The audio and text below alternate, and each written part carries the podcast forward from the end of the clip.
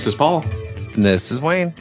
So, guys, Uh oh. for the first time in almost three years, people will be in my house this evening for dinner. What? We have not had a a you know entertainment gathering at my home since uh, prior to the pandemic, and uh, that's happening tonight. We break our streak tonight. There are going to be three other couples in my home, Oof. and uh, I got to tell you, I'm a, I'm I'm a, I'm I'm a little uptight about it. I, I you know I have really I, I am a hermit by nature, so uh, you know I have been in my lane, solidly in my lane during the public health emergency, and uh, I'm a little uh, I'm a little uptight about having people in the house. Yeah, I was saying. about to say that probably has less to do with COVID and more to do with the fact that just people. Yeah, yeah, and you know, it's not like you know, I, I, I would draw the difference like you know, ManCon. You know, these are these are my boys. I I, I love being with my boys. Uh, these are people I barely know, and I'm just like, yeah, yeah. How long is this gonna last? You need one of those banners that says "Please leave by nine. Uh, yeah, I'm. Uh, whew. Do you have to cook for them? Are you ordering? Yeah, we are. Uh, it's the whole. It's the whole schmear. We're we are actually straight up entertaining. You're having Yes. a dinner party. That is a, that is correct. That is the appropriate term. It is a dinner party uh, for uh, uh, some folks from church, and uh, whew, Is it going to be like that movie, so The Menu? Are you going to hunt them after dinner? that is the plan. That is Okay. the plan. Okay, well, it makes more sense here's, now. here's what you do. When they show up, just kind of drop a little bit of, uh, you got some kind of in the back of my throat. It kind of tickles. Yeah, just start start coughing. doing a cough. I gotta tell you, I, and then I've let it had get worse throughout the night. I've had it in the back of my head that if anybody coughs, straight up out the door. Yeah. Get out of here. I have so many ideas for your party, Aaron. I think when people show up, you open the door with a bowl and say, "Put your keys here." Key party. Woo! Woo. So many ideas for your party. I keep threatening Suzanne that what I'm going to do is, you know, walk over to the couple sitting on the couch, lift my shirt up, and say, "Is this too much hair?"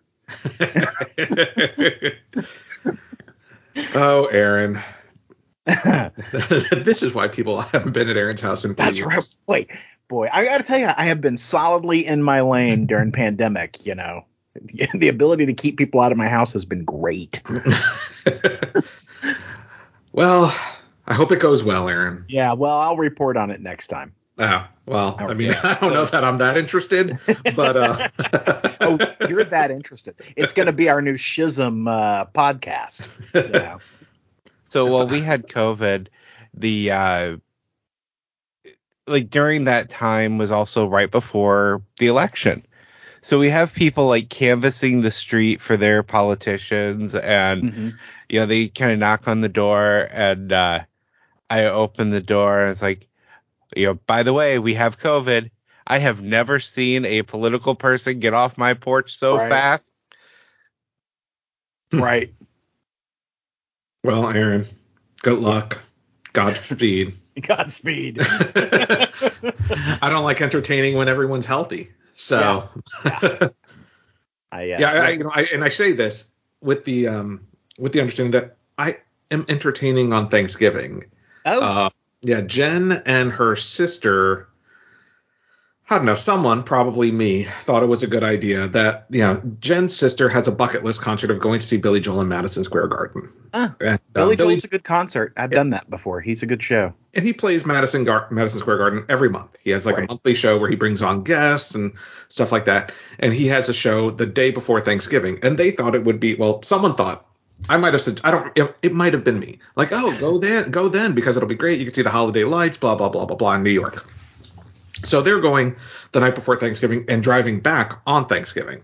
Mm. Um, but I'm all but you know, I'm also the person who doesn't want to go to multiple houses for Thanksgiving. Right. Same. I want to go to your house for Thanksgiving and then in another person's house for the day after or having two Thanksgiving meals. Like, no, everyone comes here. if you don't want to come here, too bad. No, no Thanksgiving dinner for you then. That's right. Do your own thing. Um, so I also volunteered to do Thanksgiving here at this house. So I'm doing Thanksgiving dinner. Wow. Yeah. Is this your first time to do that? Let me let me be clear. Wegmans is doing Thanksgiving dinner, and I'm Okay. following the, the the heating instructions that come with it. Okay. Yeah, Okay, now so- I'm, I'm there because I was like, wow, that's a lot of cooking for Paul. Well, and Jen's like, you know, do we want to break out the silverware and the the and the nice plates? I'm like, no. Paper plates and plastic Paper plates silverware. and plastic silverware. It's our family. Get- like, break out the Chinet. yeah. Yeah, no, my plan is the same plan it usually is. I will have a turkey in the smoker at home when I go to the in-laws, so I can say, I gotta go, I got a turkey at home, smart, smart. and then I will take plates down to my parents because uh, they don't have the mobility to get up the stairs for my porch anymore. So ah, well, that's Yeah. nice of you, Wayne. Aaron, are you you know are you going to entertain twice in one week, or is Thanksgiving going to be a meal out? I don't know how you and Suzanne You know, celebrate Thanksgiving. We're on a rotating schedule for Thanksgiving, so we're, we're sort sort of like, uh, you know, one year is with the family, and then the next year because everybody travels, uh, you know, it's on your own, and so this is our on on our own Thanksgiving, which I'm actually pretty excited about. So, uh, you know, I've already got my my menu lined up. I'll be running the smoker for my turkey. Uh, pretty excited. I'm, I'm already hungry. I've been looking over my menu items, and I mean, I, I've been hungry since Tuesday. he's uh he, he's fasting in anticipation of Oh no, no, I'm I'm I'm still you know, like I went up for Chinese last night, but uh, whew, man, I just the more I think about it, the hungrier I get. Well, since you're salivating in, in Yeah. anticipation of Thanksgiving, let's get the show on the road. And let's talk about the Tulsa King. So you know, this is the new Taylor Sheridan joint, right? Yep. You know, it, you know, from from the maker, from from the man who brought you Yellowstone comes the Tulsa King. Well, ish. So I was reading about that. So, you know, this Tulsa King thing, you know, was created by Taylor Sheridan. Apparently, he came up with the story in three days and handed it off to someone else to take the reins on it. So the concept is by Taylor Sheridan so that they could put his name on it. But ultimately, the actual, unlike Yellowstone or 1883, he doesn't seem to be actually writing the episodes or directing the episodes. Yeah. Okay, well that that be that as it may, um, uh, I gotta tell you, you know, it, it features Sylvester Stallone, Mhm. and I really, you know, when I heard the concept of the show, I'm like, I don't know, I don't know. And then when I saw the trailer, I got I got pretty juiced about it. And then when I watched the episode, I I love this thing. I've only seen the first episode. I don't think the second episode has dropped yet, has it? No, no, not till uh, Uh, this coming Sunday as of this recording. but man, I, I really dug that first episode. I, I thought that it did exactly what a pilot episode needs to do. It really kind of lays out what's what's going to happen. Mhm. You know, the kind of stories they're going to tell. Uh, you know, Tulsa King is about a uh, a you know former mob guy, or I guess current mob guy, Yeah. who keeps a secret for his boss and take and goes to jail for 25 years. And then upon release from prison, you know, he expects to be rewarded for his silence. And he does not get the reward he's expecting. He expects to to you know be given, you know, work and money in New York City where the mob lives. And you know, they're like, We're gonna send you out to Oklahoma. We're gonna send you out to Tulsa, Oklahoma you know you're gonna you're gonna you're gonna make everything ready for us. There's nobody out there you know doing doing our business. You're gonna you're gonna make things ready for us. And of course you know sylvester stallone doesn't take well to this. He feels like he's getting screwed over but you know he he he is a company man and he uh, goes to tulsa and it's so it's a very much a fish out of water story. Mhm. uh, and i'm there for it. I i i freaking love this show. How about you paul? I really enjoyed it. You know, I think one of the things that this show does, you know, and I don't know if this is true or not, um, but it feels like it was written for Sylvester Stallone.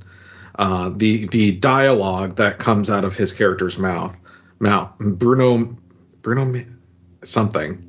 I don't remember his last name. I feel like Oh. it's Manfredi, but that can't be right. i ban is correct Oh, okay. Yeah. Um, very much feels like Sylvester Stallone dialogue. I know, don't it's know Witty, the- it's one-linery. Yeah, I'm not sure if the show was created for Sly, but certainly the scripts were adjusted for him. Yeah. I mean, I mean, like there is a line, uh, you know, he uh, sleeps with a woman, uh, and the following morning she's like, "Well, how old are you?" and he's like, "I'm 75," and she's like, "The fuck." You know, you look like you look like a hard 55. And he's like, "Hey, you hard." but I mean, can we all just take a moment and understand that she is not wrong? Sylvester Stallone looks amazing. He does. He, really looks amazing. He looks better in this than he looked in the superhero movie that he just did for Prime. Uh, I mean, he just looks terrific. Of course, he's wearing more clothes in this one, but. I still need to watch that superhero movie. The trailer looked interesting. it's really good. I enjoyed it, and it's got. I have not seen it either. got a terrific ending. Uh, but you know, uh, Sylvester Stallone is just terrific in this. But I do feel like he's playing Sylvester Stallone. Yes. You Which know, is it's fine. I mean, at the, when you're 75, I don't know that I need you to act anymore. you know, it's not you should like- play yourself. It's not like Cop Land where he, No. you know, buries himself in the part or Rocky. I mean, it just very much feels like this is Sylvester Stallone. But uh, that's okay. I mean, Yeah. I'm I'm I'm I'm really there for this performance, and I love. I mean, he just rolls into town. Hey, pull over, and you know goes and and uh, makes his uh his contribution, his weekly contribution to uh to the mob. I mean, I just I I, I love that. I, I love Yeah. how he just he's like, huh. You know, there's there's been some changes. So there are marijuana dispensaries. Let's stop in. I'm going to help these guys out. yeah and it's intelligent right because you know it's a cash only business and he knows that and i mean it, it is well written um it is in it is fun in a way that other taylor sheridan shows Well, are not Yellowstone is not. I mean, Yellowstone It's is intended to be fun great. in a dark sort of manner. yeah you know but there is there is very little i if any humor in yellowstone and so the the the comedy in this is you know certainly character and situational driven it's not Yeah. punchlines but it's like oh my god you know uh there there is a lot of fun in this show and I, I i like i said i very much enjoyed the first episode and i just really hope that the that they're able to carry that forward because I, I think the pilot was super strong. yeah you know i was uh, talking to a friend of mine because i was in an odd place earlier this week oh. with my television because i i'm all you know there's no current star trek shows playing I- right now It's crazy. And well, there's Um, Prodigy. You could watch Prodigy. But There's no current Star Trek shows playing right now. And I, here's the thing: Prodigy's probably good. I just don't have an interest in it, right? yeah, it's, Um, a, Yeah. it's a kiddie show. It's actually not bad. I mean, It's it's, a not, kid but- show, but a kid show. exactly. Um, so there's no, you know, none of those that I'm watching anyway. Um, there is, you know, I'm all caught up on my SEAL team, and next and this coming Sunday is the season finale. And uh, you know, and Yellowstone and Tulsa King, all those shows are just releasing weekly. Um, you know, and then 1923 doesn't start until mid-December.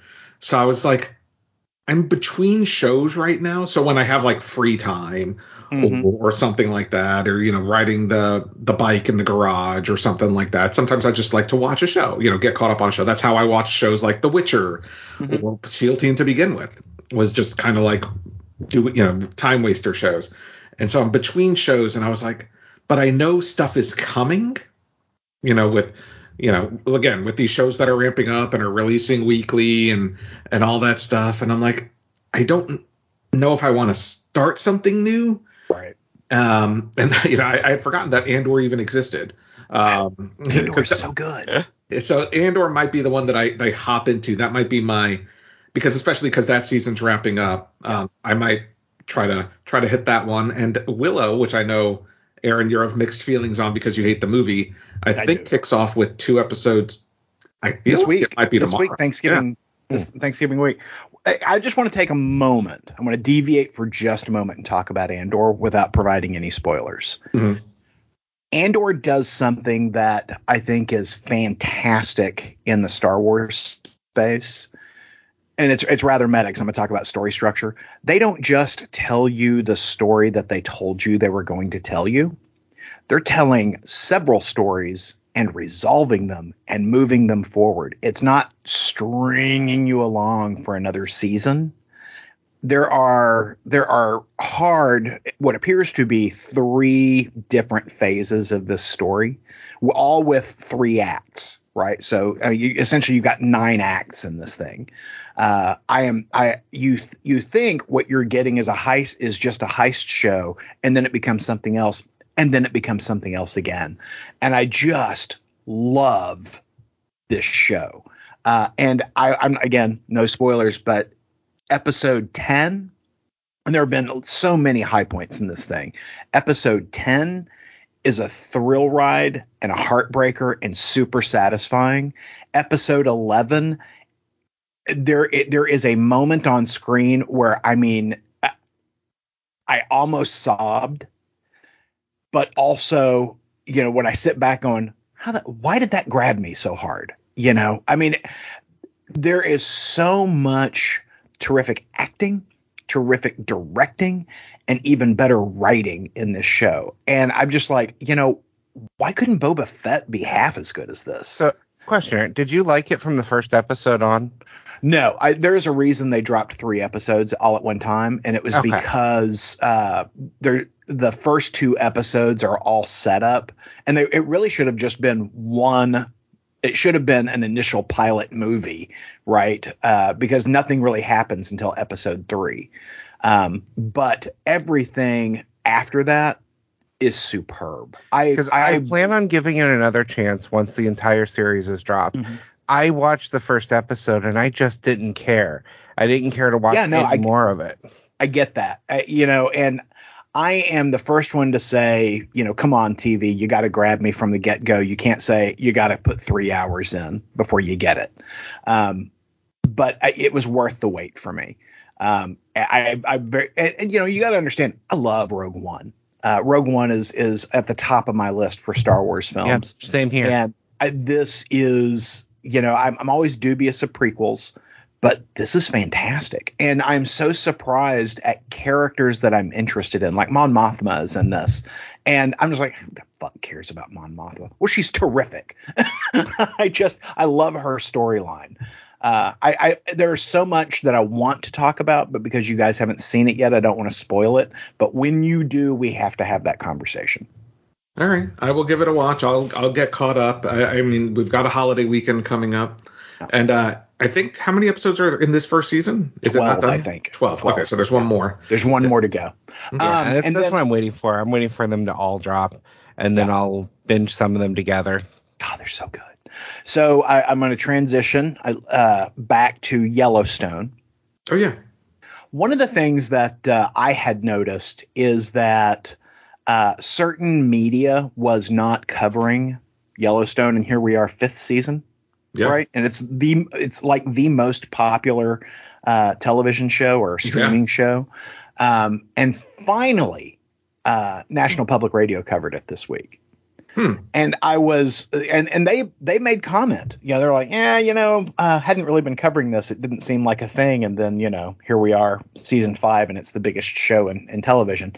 Uh, I was really taken by their analysis, and you know, I think I've shared before that sometimes I feel like you know, National Public Radio and I are watching two different shows Mhm. but they captured something that uh, I think is I think is kind of spot on about Yellowstone.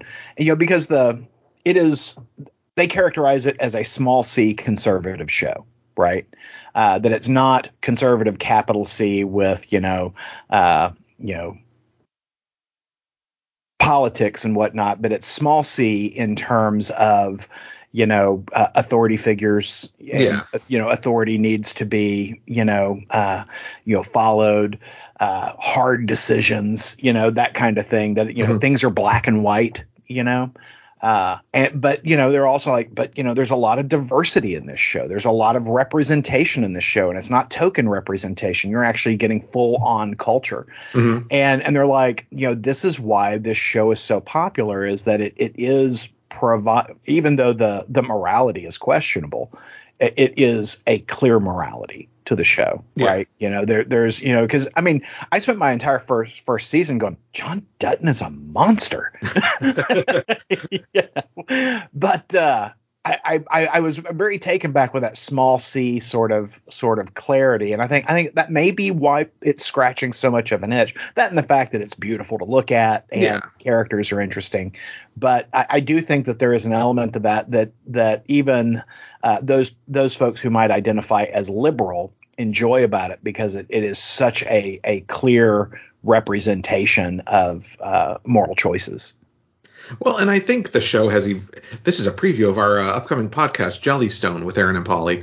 You know, for, it's a fair point because I do, I, but I also feel like the show has evolved over time, and that's part of what's making it so um, lucrative. Because that first season, to your point, like they are despicable people, and I, Oh, you yeah, know, I we mean- talked about it on the mics that I got to episode five, and I'm like, or whatever, I got like three or four episodes, and I'm like, I don't know that I'm going to continue with this because I hate Right. everyone Right. and then somewhere around middle of season one, they they finally have some some endearing f- family moments. Yeah. Um, and I'm like, Yeah, you see a crack in Beth. You see Yeah. a crack in John. You see that John is actually loves his family. It's Yeah. not just this is mine, not yours. You know, and that's which is when I finally got hooked on it, right? Yeah, same. Um, but over time, you know, as you continue to watch the seasons, especially for those who are binge watching now, you can see that. I mean, they start off as straight up murderers. They will murder people for no fucking reason other than the fact that the person wants to quit the farm. do do not get in a truck at night guys. Yeah. Do not Yeah. get in the truck. But that has if they evolved. put you notice like they the back- only really take care, they only really knock out people as a form of revenge. uh-huh. Um, you know, like you kidnapped my kid kind of revenge. Yeah, you It's killed not my like, brother. like in those first two seasons, it's like, hey, you know, I'm I'm thinking about getting a job in the city, and they're like, okay, we'll drive you. Bang. yeah. yeah, I'm gonna put your guitar in the back of the truck. Don't get in the truck. so I think the characters have softened a bit over time. Um, I mean, you know, character evolution, but also the fact that I think it's a little bit more um, conducive to a, a broader audience. Yeah, There's well, also, you know, there's intelligence behind, you know, Paramount Network years ago sold the rights of streaming to Yellowstone to Peacock before, you know, they knew that they were going to have Paramount Plus. Right. And so when Paramount releases a new episode, the especially with the, you know this new season, the only way to watch that is on a Paramount owned network. It's not going to stream the next day on Paramount Plus or Peacock. It is now when they drop this episode, you could watch it on Paramount Network, you could watch it on MTV, you could watch it on BET, you could watch it on Country Music Channel, you could watch it on like eight different channels. It was like it was like Lex Luthor took over every station on your TV. Mhm. Um, and you know it got like 12 million viewers on this Yeah, first episode. But huge these days. it's huge, but they do that because you know, like it's the only way to watch it is Right. you know. So it, you know it it becomes appointment television in that way. Well, you know, you, who wants to to you know get involved in that POS uh, Peacock app? Yeah, screw Just that. saying. Yeah. but uh, yeah, I, I I I'm also really interested because as much I loved 1883. oh yeah, Uh, I am very excited about the Harrison Ford, Hel- Helen Mirren, uh, uh, what 19? 1923. Yeah, I'm I'm I'm excited for that. Uh, yes, I'm concerned. Well, yeah. I mean anything that Harrison Ford's involved in these days, I've got I've Yeah. got questions about, but I'm I I also had questions about the casting for 1883. yeah, fair point. Y- You know, I was like, I don't know, I don't know about these country and western singers uh, heading up this cast, but okay. And, I also, like the math doesn't really work out for me, but I'm sure they'll explain it because I'm like, why is like who who is Harrison Ford playing? I can't figure that out either. I'm trying to Because figure it's only out the family 40 years tree. after. Yeah, I can't figure out the family tree. I don't understand it. But yeah, I have. I'm I'm down for it. Um, Yeah. So I, I have not yet watched uh, any Yellowstone yet. I tend to binge that one. Yeah. Uh, so I'm gonna I'm gonna hold off because you know I'm I'm deep into season ten of NYPD Blue. NYPD Blue. I, Next up, Blue Bloods. not no blue bloods. I cannot abide blue bloods, but uh, but yeah, I, So- NYPD Blue is actually pretty good. So my show that I've gone back that I never watched originally is Under the Dome. Ah, Oh I'm yeah, I, I think I watched the first season of that. Yeah, I'm on the last season of that now. Been binging. How many seasons is it? Uh, four or five. Damn. That lasted longer than I thought it did. Yeah, I for some reason I thought it canceled after the season two, but you know what do I know? Well, Wayne, I thought of you this morning because I watched two episodes of The Orville. I uh, I'm finishing up season two because I, I I hadn't finished season two to start uh, uh, New Horizons. So I, Oh wow, I you haven't seen New. Horizons yet. No, I have not. I anticipate that I will finish New Horizons over the coming uh, holiday week. I have not even started New Horizons, but part of that's Yeah. because Jen wants to watch it. Uh huh. Um, but she's also not frequently in the mood to watch a show like that. Oh, don't you hate that? So it's one of those situations where if I watch it, she'll be mad at me. Yeah. yeah. but she also doesn't necessarily feel like she wants to watch it because we are in Christmas baking challenge season. oh dear. So, uh, so that's how we spend our evenings, which Oh, I'm not dear. complaining about. I enjoy those shows too. Yeah. Um, but Orville, Orville will probably end up being like once all these shows that we're watching right now, and we're in a lull before the new Uh-huh. season of Succession starts or something. That, that's when we'll we'll fit in uh, Orville. Well, you know, to your earlier point, there's no Star Trek that you're watching right now. and Uh, not any until I think March. yeah, I think that's when out? Picard drops because Yeah. it's going to drop before Discovery apparently, um, which is strange to me, but okay.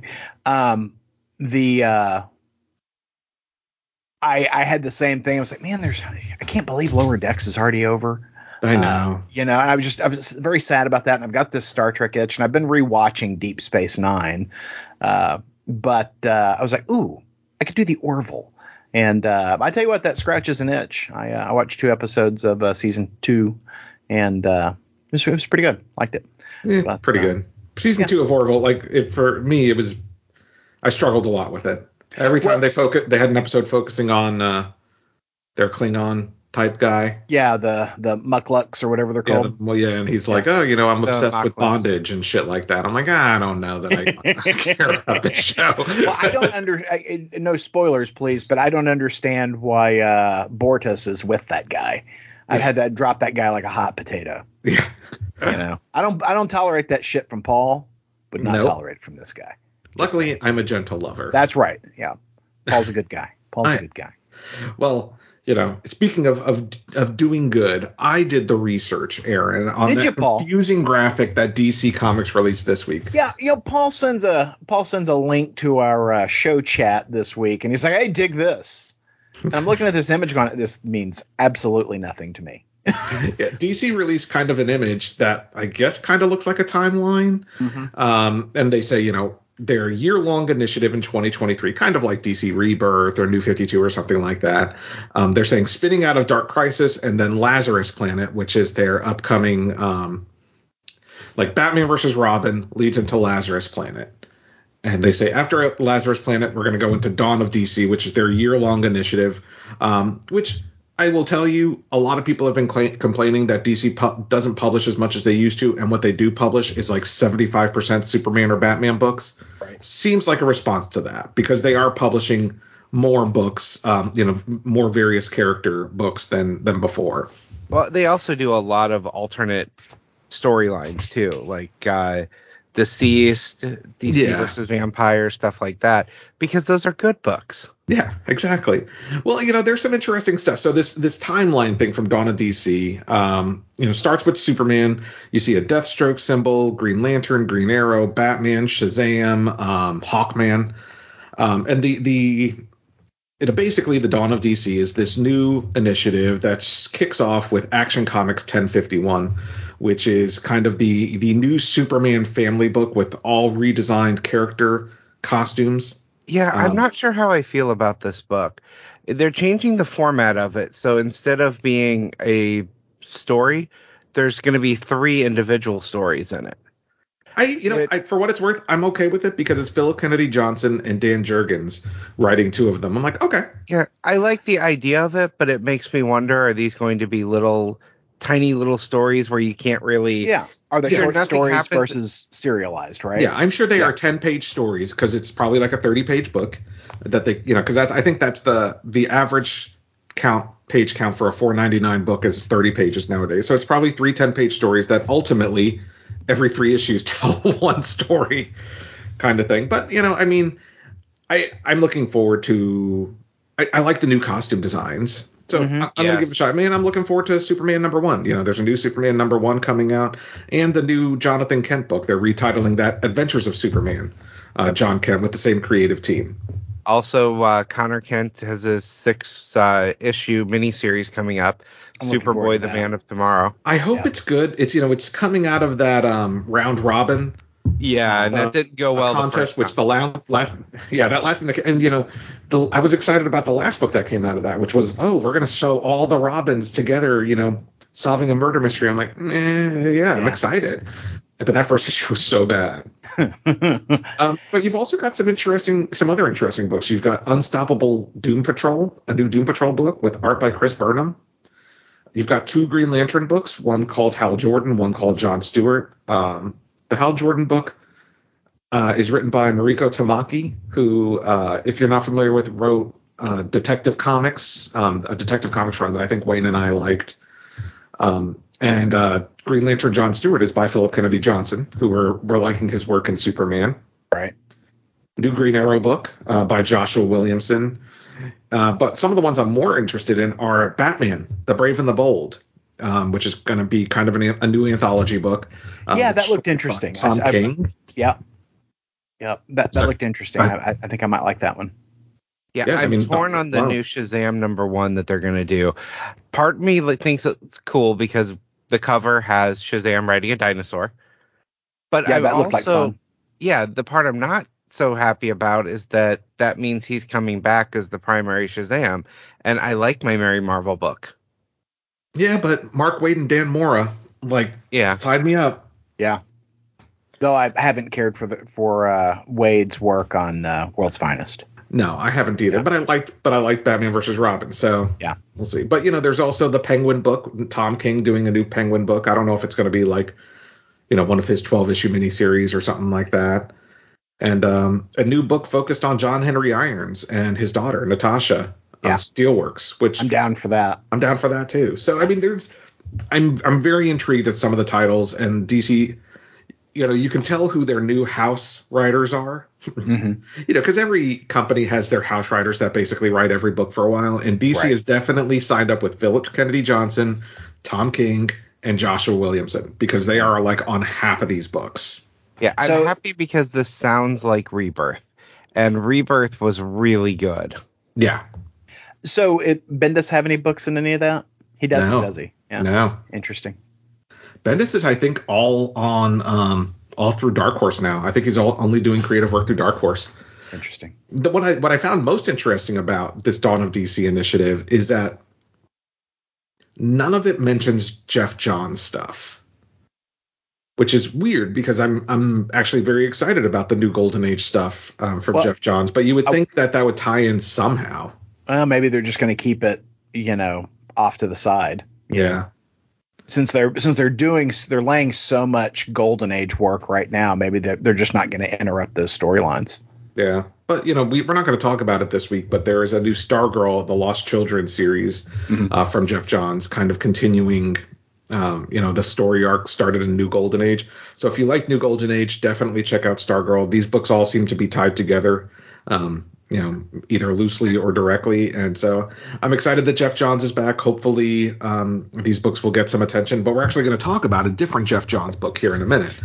But let's uh let's start since we're talking about DC, might as well talk about War of the Undead Gods, issue four of what, 10? 8? 7? 6? I have to go back to the cover to tell you. Yeah, we're halfway there. Yeah, I, it's a four of eight. And you're right. It, we are halfway there. Um, I very much enjoyed this book this week. Uh, I, I loved there. We get to see Alfred Pennyworth uh, continuing to grieve his boys uh, and feeling just terrible guilt about having, you know, shot them all to death because now that we can cure this, uh, you know, anti-life equation, you know, uh, zombie thing, uh, the fact that he blew their heads off means that you can't bring any of those guys back, and so he feels really guilty about that. Yeah, But we also- I just say again how much I love Damian Wayne as Robin or as Batman in this book. He's great in this. He is the first emotionally and mentally stable Batman we've ever seen. Yeah. Yeah. Who'd have thought Damian Wayne? But I love that he and uh, Alfred and Leslie Tompkins have gotten together, right? Leslie Tompkins. That, do I have that Yeah. right? Uh, she, I, I, I think that's that is a terrific match, and I love how happy Damian is about it. You know, uh, you know that he he's just you know happy, and you know Jonathan Kent also you know thrilled for them. But the thing that I really want to uh, uh, challenge in this book, and, and, and not challenge, I want to to highlight in this book is Leslie talks to Alfred about the rage that Batman had, right? You know, that Bruce Wayne had. And she says to Alfred, and I, I just I, I think this is a just a keen observation, is don't you think some of that rage was from you as well? Don't you think that you fueled some of Bruce Wayne's rage? And I'm like, how have we never interrogated this? Yeah. Over over 80 years of comics. Because I, I that blew my hair back. I was like, holy shit. That is absolutely correct. That is absolutely correct. And I don't think we've ever verbalized that in the pages of Batman comics.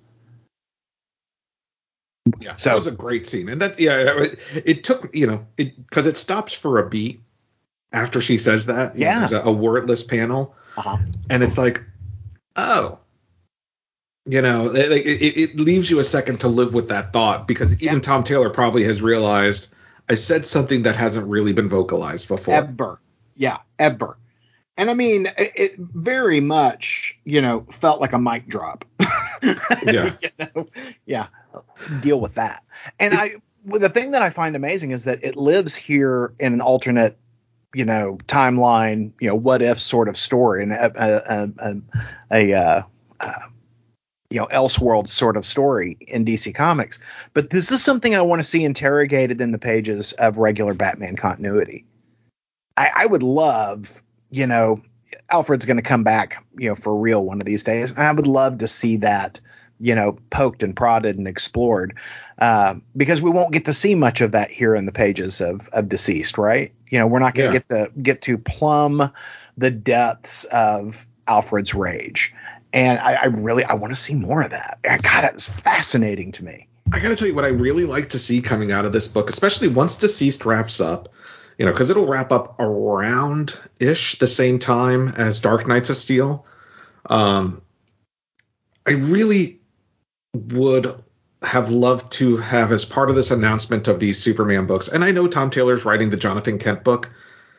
I would really like to see Clark Kent, you know, in a regular Clark Kent book written by Tom Taylor instead of Joshua Williamson, because that's who they're they're bringing in to write the new Superman book. Mm-hmm. Um, I would I would like to see Tom Taylor write a regular Superman. Excuse me, sorry, a regular Batman book. Mhm. Um, you know, and the Batman just relaunched with Chip Zdarsky and I think Si Spurrier on those two books. Um, but you know, I would like to see Tom Taylor. You know, like hey, let, let's get Tom Taylor on on Batman.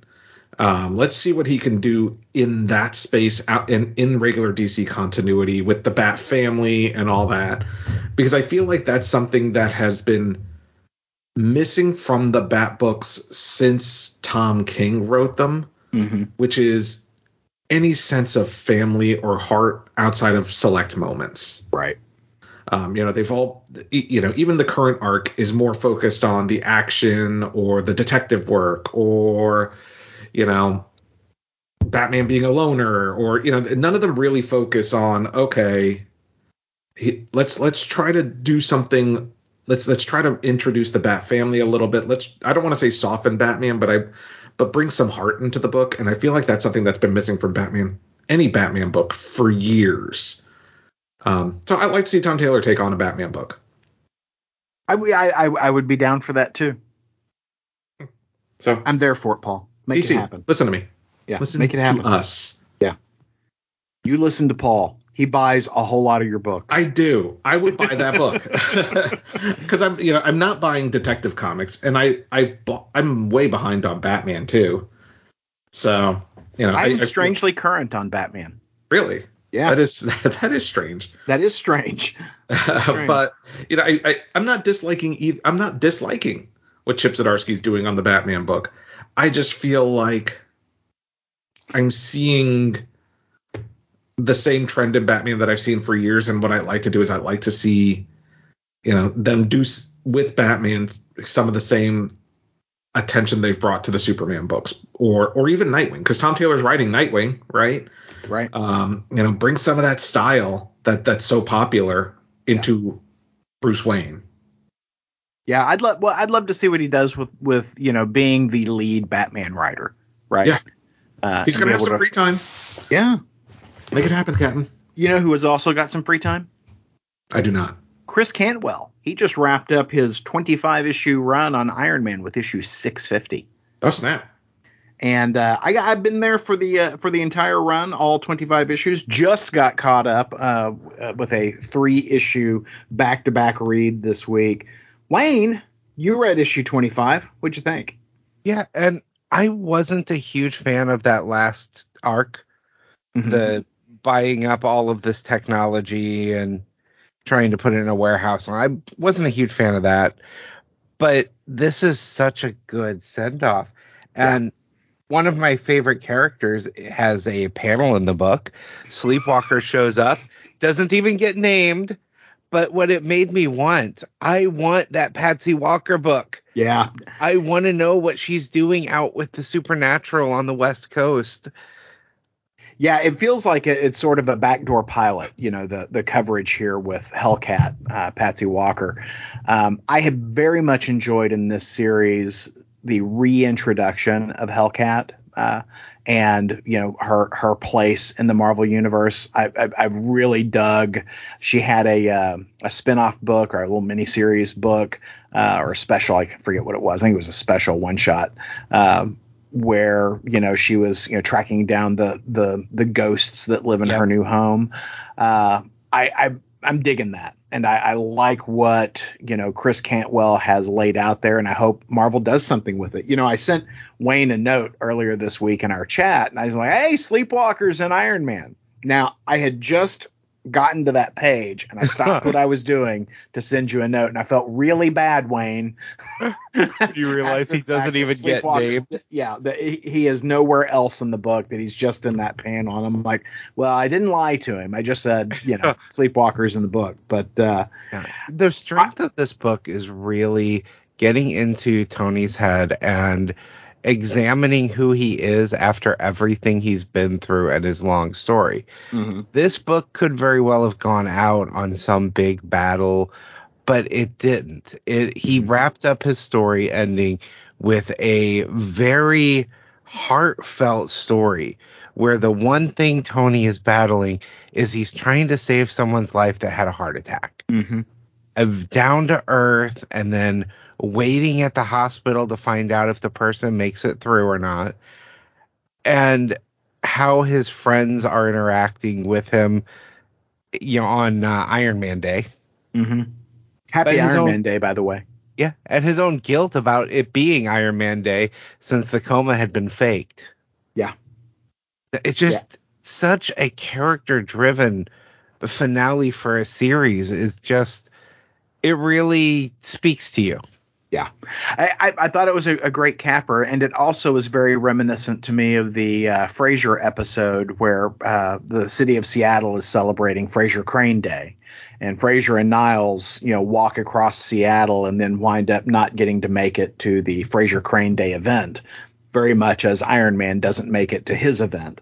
Uh, but you know, I I thought this was a good it's a good place to wrap up the various threads and for Tony to talk about them internally for us uh, about how he feels about all of that. Uh, you know, we had some some great moments in the in the previous issues where you know because you got to remember back when he had you know his Korvac super god powers, he killed Rhodey. Yeah. And when he brought Rhodey back to life, he didn't take away that memory. He, you know, he held himself accountable for it, uh, till you know, so that, you know, he'd learn from that. It's bad to kill your friends. Don't do that. Um, and you know, Rhodey's walking around with that with that knowledge. And you know, I, I think, you know, as one might expect in a comic book, it was a little surprising that he forgave him. But uh, I, I, I think that's important, and it you know demonstrates the the struggle that that Tony's going through. The thing that I I I know you weren't wild about the source control uh, uh, storyline, but you know at the end of that storyline, Tony's got this warehouse full of the most dangerous weapons in the world, minus the Mandarin's rings. Right. Yeah, that's not going to go well. And you know, so he's got Bethany Cabe, who's uh, one of my favorite Iron Man characters, and I wish we got to see more of her in this run. But Bethany Cabe is guarding that, you know, securing that warehouse. But you know, nobody knows about it. He hasn't told the Avengers about it because he knows that Cap would want him to destroy everything, and he wants to reverse engineer all of the technology. And you know, Bethany says in the pages of this book, it'll take Tony years to do this work. And I mean, it is very much a warehouse at the end of Raiders of the Lost Ark sort of setting of all these weapons. And you can't tell me that you know somebody like Ares, the god of war, isn't going to show up there and just co-opt all of that for the or, or the Punisher, perhaps. Maybe the Punisher shows up and grabs all of that stuff. Yeah, Um, it's going to go very poorly. It's I going to love go that really, there's just bad. Sentinel Head sitting there too. Yeah, yeah. I, I- I wish there had been more of that kind of thing in the in that image. You know, that there had been like, hey, look, that's an ultimate nullifier. You know, that kind of thing. But uh, super interesting. I, I very much enjoyed it. But this is was very much an anthology sort of book. There were you know uh, several stories here, and the Jotunheim story where Iron Man shows up in uh, in Jotunheim to save Thor was a terrific story. And again, it was a dialogue about who these guys are. And there's a I, I think my, my favorite story in here was the Kurt Busiek story, um, taking place way back in the days when uh, uh, Tony and uh, t- back in the days just prior to when uh, Tony and Madame Masque were dating. Um, I, I, I very much enjoyed how nostalgic those pages were. I thought this was Yeah. a, this was a, a. I usually don't enjoy anthology books, but I enjoyed this a great deal. Yeah, the Jotunheim one had that uh, the moment where they're having a conversation, and it really gets into who Tony was at that point Mm-hmm. when he says something like, "I have chips in all of my friends." Right. Yeah, I know. Yeah. It's problematic. I, I dug it. I I am. I really enjoyed the Chris Cantwell run. I think it's the strongest run on Iron Man since Matt Fraction. Um, and you know, I'm eagerly optimistic about the new run, the Invincible Iron Man. But uh, you know, I, it's going to be a whole new crew. Uh, it's got some talent on it. You know, it's got uh, Gerry Duggan and uh, Juan Frigeri uh, on on art. I, uh, I I'm excited. I'm, I'm like I said, I'm, I'm eagerly optimistic. I won't say I'm excited about it. I, I just I, I really enjoyed my Chris Cantwell Iron Man, uh, but I'm going to enjoy him over on the Star Trek books. He's going to be writing that uh, Star Trek Defiant title, Paul, uh, Oh, yeah. with with uh, Worf, and you know, yeah, Captain Worf. Uh, so I'm looking forward to that too. And I did not realize this. I listened to an, an interview with Chris Cantwell last week. Uh, he's a huge Star Trek nerd, and uh, apparently chased IDW to uh, you know make them let him write a, a, a Star Trek series. I did not know that either. Yeah, And the one he chased them for, I mean, seems I'm I'm I'm very excited for that title. So hopefully it's Same. good. same. Well, you know, a, a book that we very much enjoyed was Junkyard Joe number one. Uh, this week, Junkyard Joe number two came out. Guys, did Geoff Johns stick the landing? You know, I, I got caught up on Junkyard Dog because I had not read the first issue. I think we either didn't record that week or I was out of town or something I think like you that. were out of town. Yeah, I think I was out of town that week. So I read both issues. Mm-hmm. I love this book. Yeah, it's a great book. Yeah, I absolutely adore this book. You know, I'm reading it and I'm like, this is a movie or a, you know a TV show, Yeah, you know, like a prestige something. television, right? Yeah, I mean, I just it is so cinematic, and you know, credit where credit's due. You know, ninety percent of that is Gary Frank's art more so Oh, yeah. than the writing, and the writing's great. Don't get me wrong, Yeah. but it feels like a like a Spielberg, J.J. Abrams type story Mm-hmm. where there's a lot of heart behind it, and you've got this robot character that you love, but he doesn't even talk, and so you Mm-hmm. kind of like, you know, project emotions onto him, and I just, I really loved it. Honestly, the only thing that the only concern I have is that it ties into this greater universe with Geiger Mhm. and um, you know the um, what's that other character, Redcoat. Yeah. And so my concern is how it ties into that universe because I don't really want to see a superhero team up with this character, at least not Right. in the way this story has gone. But I have loved these two issues, and I love how much um, Geoff Johns has embraced, you know, especially this past week being Veterans Day, Mm-hmm. um, you know, has embraced that this book, you know, proceeds of it, you know, are being donated uh, to the National Coalition of Homeless Veterans. Um, you know, they are Veterans Aid. They've got, you know, a, a lot of of material in the book as to what this character or what you know veterans mean to Geoff Johns and his family and the other creative team. And I just I loved how much heart is in this book. Well, the thing that is so surprising to me is I feel like I know who Geoff Johns is, right? I Mhm. mean, I've been reading Geoff Johns superhero stories for decades now, Yeah. right? I mean, Since before I- the podcast. Yeah, I mean, I, I've been reading, you know, Justice Society and you know all of his, you know, Stargirl, all of his stories. Uh, I feel like I had a sense of who that guy was, and then he comes and clearly, clearly tells a story that's a passion project for him. And now I'm like, I I didn't know who Geoff Johns was. I didn't know that he had this in him, and I never I never would have thought he would have leaned so hard in this type of storytelling.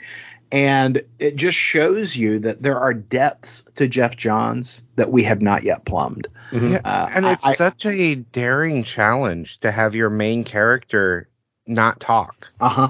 Mhm. Yeah. Well, no, and it paints really a different is. picture, right? You know, with, of his portrayal of Hal Jordan, Mm-hmm. you know, all those years ago when he was writing Green Lantern, you know, and all that stuff. It, it just, you know, like you said, the the insight that we've gotten from Geoff Johns and how open he's been about himself in this Mhm. book. Yeah. Yeah. And It's yeah, I- it, it's sorry to to your point. Wait, you know, the the char- you know, Junkyard Joe not even talking. It's like, you know, it, it for me that reminds me very much of like Iron Giant. Mm-hmm. Yeah, no, absolutely. You know, it. This is something that's much easier to do in film, right? You know, Mhm. somebody not talking and being having to reflect the the the speaking character. You know, reflecting that the the non-speaking character's emotions and thoughts through the person who talks right and and being able to to effectively share that without it seeming like you know a trick um, I I very much appreciate how strong a storyteller Gary Frank is here, right? Because he's telling that visual story and being able to capture those cues from Junkyard Joe, and you know the writing of uh, of Geoff Johns and being able to express what you know Muddy is feeling. Uh, I, I I just I I am so here for this story and I I love ha- that it's not just the respectful tones in the writing of the book, but it is the respectful uh, manner in which um, you know the the the charitable ethic uh, is placed in the in the back of the book. You know, like the the mail page, the the uh, you know homeless uh, veterans campaign that they're involved in. I just there's so much about this book. I mean, you, you can love it. You can love the storytelling. You can love the, the, the artwork. You can love the characters. You can love the ethic to this book. I just I love everything about it. I do. Yeah. So I mean, I, I'm very much looking forward to where this story goes. Yeah, me too. And you know, I I am so excited about this comics line that you know Geoff Johns is launching. Uh, I I really want more Redcoat, but I'm also excited about the other characters as well. In fact, the the character that I'm the least excited about is Geiger, Yeah. and I liked that book. I just don't don't know that I need a whole lot more of it. Um, but you know, I'm looking forward to you know the first Ghost, the Unknown War, American Widow X, the Monster, the Northerner. I mean, all of this stuff. I'm I'm I'm tremendously excited about because Geoff Johns is such a fantastic storyteller, and I'm just I, I can't wait to see what else he has to show us. So there you go. All right. Hey, Paul, Yes, sir. what's coming out next week? Well, next week, if you didn't get your share of War in in Junkyard Joe, Sergeant Rock versus the Army of the Dead issue three comes out from Bruce Campbell and stuff. Eduardo Risso. Yep. Um, also from DC Comics, we have new issues of The Human Target, DC versus Vampires, which is the penultimate issue, uh, issue 11 of 12. Um, we get new issues and the new issue of Action Comics. We also get the latest issue of Vanish from Image Comics from Donny Cates and Ryan Stegman. And uh, the latest issue of Amazing Spider-Man from Zeb Wells and uh, Terry Dodson, uh, which is leading up to it's the prelude to the upcoming Dark Web crossover, which features the team up um, between the Goblin Queen and I think Schism is the name of Ben Reilly's new character. Um, now that he's gone bad, so Hmm. that's the, that's the big crossover coming up in the Spider-Man books. Well, hey, we want to know what you thought about this week's books. Uh, shoot us an email, shoot us a shoot us uh, you know a comment on Instagram or Twitter, but absolutely do not call 972-763-5903. That number not to call. Once again, 972-763-5903 because that call that phone number no longer rings to our phone. Don't do it. Don't call it. Fuck it, call it. see, see who picks up and let us know on our social media pages, IOM Geek on Facebook, Instagram, or Twitter.